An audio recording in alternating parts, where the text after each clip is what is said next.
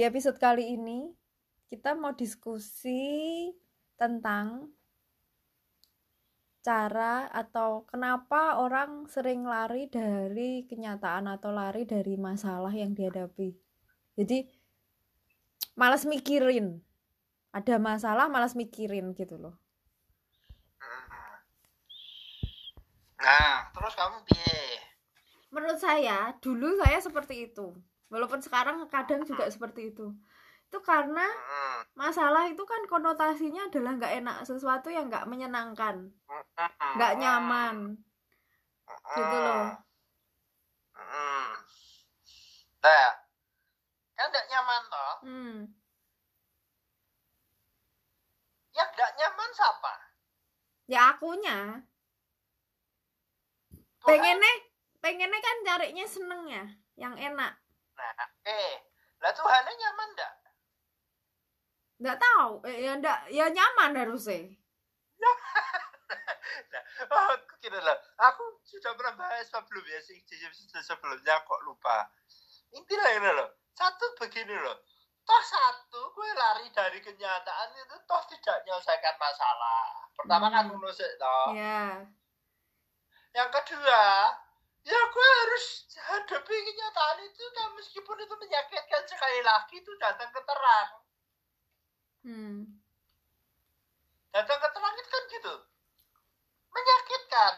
Makanya kan Yesus ngomong, ketika darkness, kegelapan yang ada di dalam dirimu terreveal, itu hmm. kan secara kenyataannya kita jelek, orang lain jelek, situasi jelek, kan ngerti? Ah, Itu terreveal. hmm. Terreveal itu datang ke terang, ngadepi terang, datang ke terang itu ngadepi kenyataan. Makanya nanti coba di episode berikutnya mungkin kita bisa bahas begini. Orang yang yang sebenarnya tidak terima kenyataan atau tidak datang ke terang itu membenci dirinya. Jadi ekstrimnya sebenarnya kamu itu dulu membenci dirimu non. Karena aku nggak bisa menghadapi kenyataan gitu. Karena bu- bukan kamu tidak bisa menghadapi ketika kenyataan itu terreveal dalam hidupmu oleh terang Yesus, Mm-mm. kamu sakit toh, terus Hmm. kamu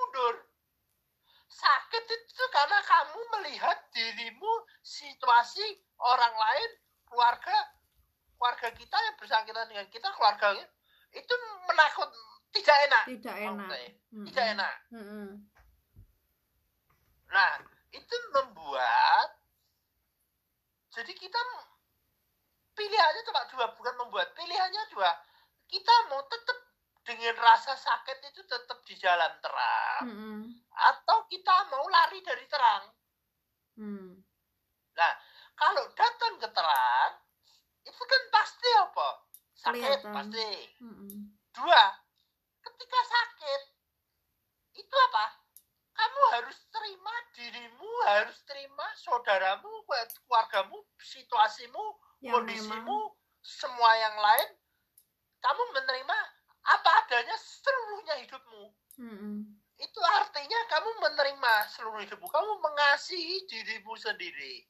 Itu begitu. Hmm. Bukan mengasihani ya. Bukan, Bukan. self pity, Hmm, bukan. tapi itu mengasihi. mengasihi diri Hmm. sendiri. Hmm.